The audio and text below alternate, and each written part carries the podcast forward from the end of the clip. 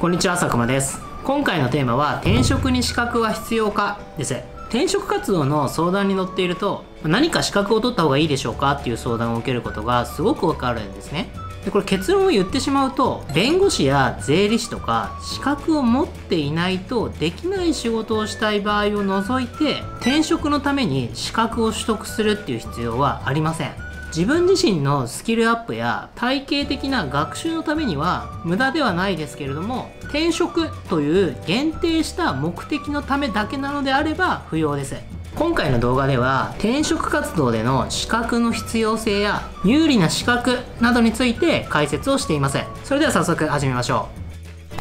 う。大前提ですね。転職活動を行う上で知っておいていただきたいことは転職活動においては資格の有無よりも実務経験の方が圧倒的に重要だっていうことです。これなぜ企業が中途採用するのかというのを考えていただければわかると思うんですけれども企業側の中途採用の目的は会社にすぐ貢献してくれる人材つまり即戦力となる人材を求めてるんですね。資格は持っているんだけど実務経験がない人と資格はないけど実務経験はありますという人だったらほとんどの場合後者の人の方が採用に至りやすいと思います。そのため転職活動っていう限定した目的のためなのであれば資格取得っていうのは必要ないと言っていません。でもちろん資格がなければできないこともあるので何を目指すかによって資格取得をするかどうかっていうのを決めるのがいいと思います。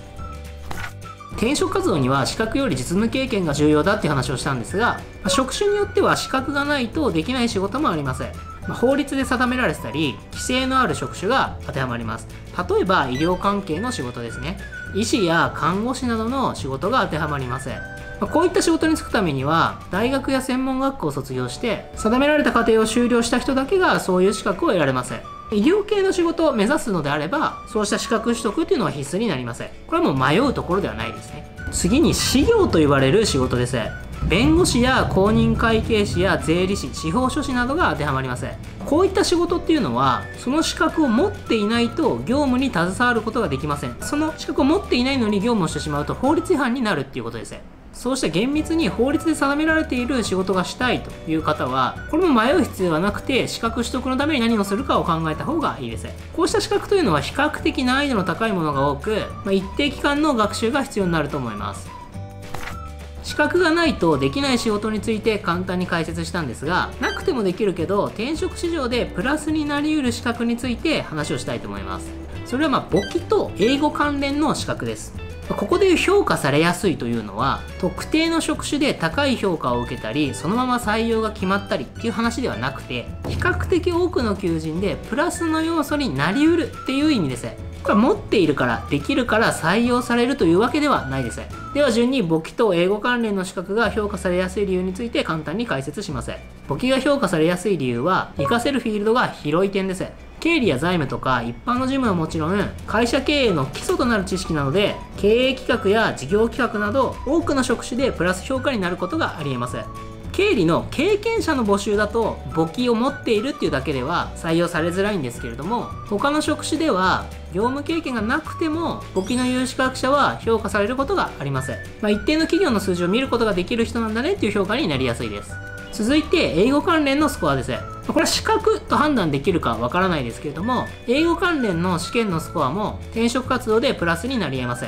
海外の企業や顧客とやり取りがある事業を行っている企業であれば、英語関連の試験のスコアが優れている人は評価につながりやすいです。ただこれはあまり中途半端なスコアでは意味がありません。例えば TOEIC であれば、最低でも700点以上はなければ、プラスの評価になることはほとんどないと言っていいと思います。企業によっては TOEIC700 点台800点台っていうことは逆に英語力がない人とみなされてしまうこともありませんこういった資格やスコアはあくまでプラス評価になりうるくらいのものであってこれだけで採用されるっていうことはほとんどないんですね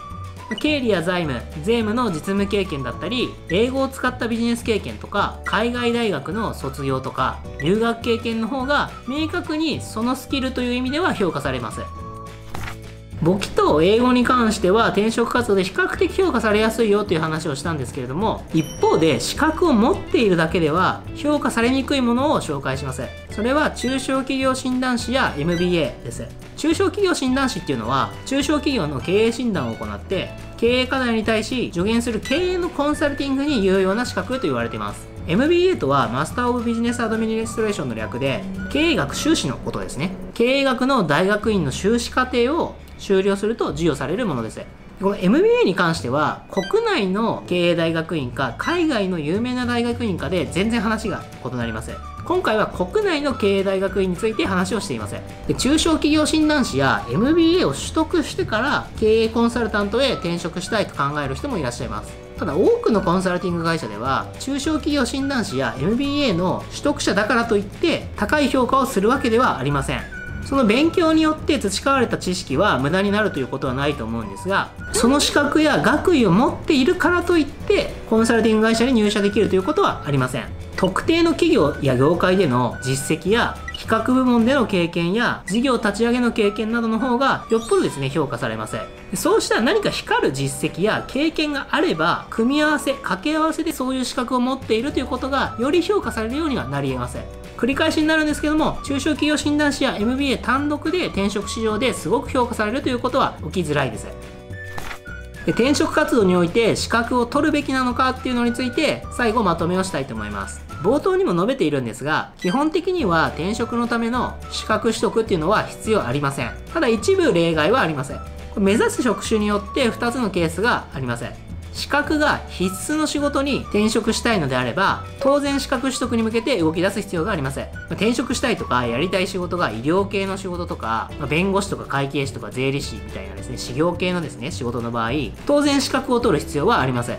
でこういった仕事をやってみたいなりたいっていうものが明確なのであれば迷ってる暇なくて資格取得のために今すぐ動き出すのがいいでしょう。でこれはただ時間も費用もかかるので本当にその職業に就きたいのかとか何で目指すのかっていうことははっきりさせておいた方がいいと思います。そうすることが結局資格取得のモチベーションにもつながると思います。でもう一つの資格必須ではない仕事をしたい場合実務経験を積める環境をまず目指すのをお勧めしますでそういった経験を積むことでさらにその職業で転職できる可能性も出てきますまずは現在のキャリアや経験で始められる求人や機会を探してそこで経験を積むことを目指しましょう。未経験者が英語を使った仕事に就く方法という動画でも解説をしたんですが経験を積むためにはまずは学習とか資格取得っていうのを目指すよりもその仕事ができる環境に飛び込んでしまうのが早道なんですね。でこれは必ずしも転職でなくても社内での移動とか今であれば副業とかですねそういったことでも実現できる可能性があると思います。副業するまでの時間がないとかそこまでしたくないなという場合は本気でその職業を目指しているわけではなくてただなんとなくやってみたいなぐらいだと思います。未経験で新しい仕事をしたいということであれば何かしらの対価は必要になるので時間やパワーを割きたくないぐらいだっていうことなのであれば諦めるのも一つの選択肢なのかなというふうに思います。本当に就きたいやりたい仕事があってその仕事が資格取得が必須ではないのであれば資格取得ではなくてその経験を積むためにまずはできることから始めてみるっていうのをお勧めしています。でそういう経験を積んだ上で資格取得によってレベルアップとかスキルアップ知識を体系化するっていうことなのであれば資格取得をするのもすごくいいと思います。最後に資格取得について補足をしたいと思います。転職のための資格取得は必要ないというふうに述べたんですけれどももちろん資格を取る目的は転職だけではないですよね。自分のスキルの向上とか知識の体系化とかいろんな目的があると思います。でその目的が明確なのであれば資格取得にも当然意味がありますし役立つものになると思います。この動画ではあくまで転職のための資格取得は必須ではないよっていう話をしました転職のために資格を取ろうかなというふうに迷われた方は参考にしていただければと思います今回は転職に資格は必要かというテーマで話をしましたこのチャンネルではこんな感じで転職やキャリアに関する情報を配信しています。役に立ったっていう方はぜひ高評価お願いします。いずれ転職したいという方や、いいキャリアのために役に立つ情報を知りたいという方は、ぜひチャンネル登録をお願いします。それではまた次の動画でお会いしましょう。ありがとうございました。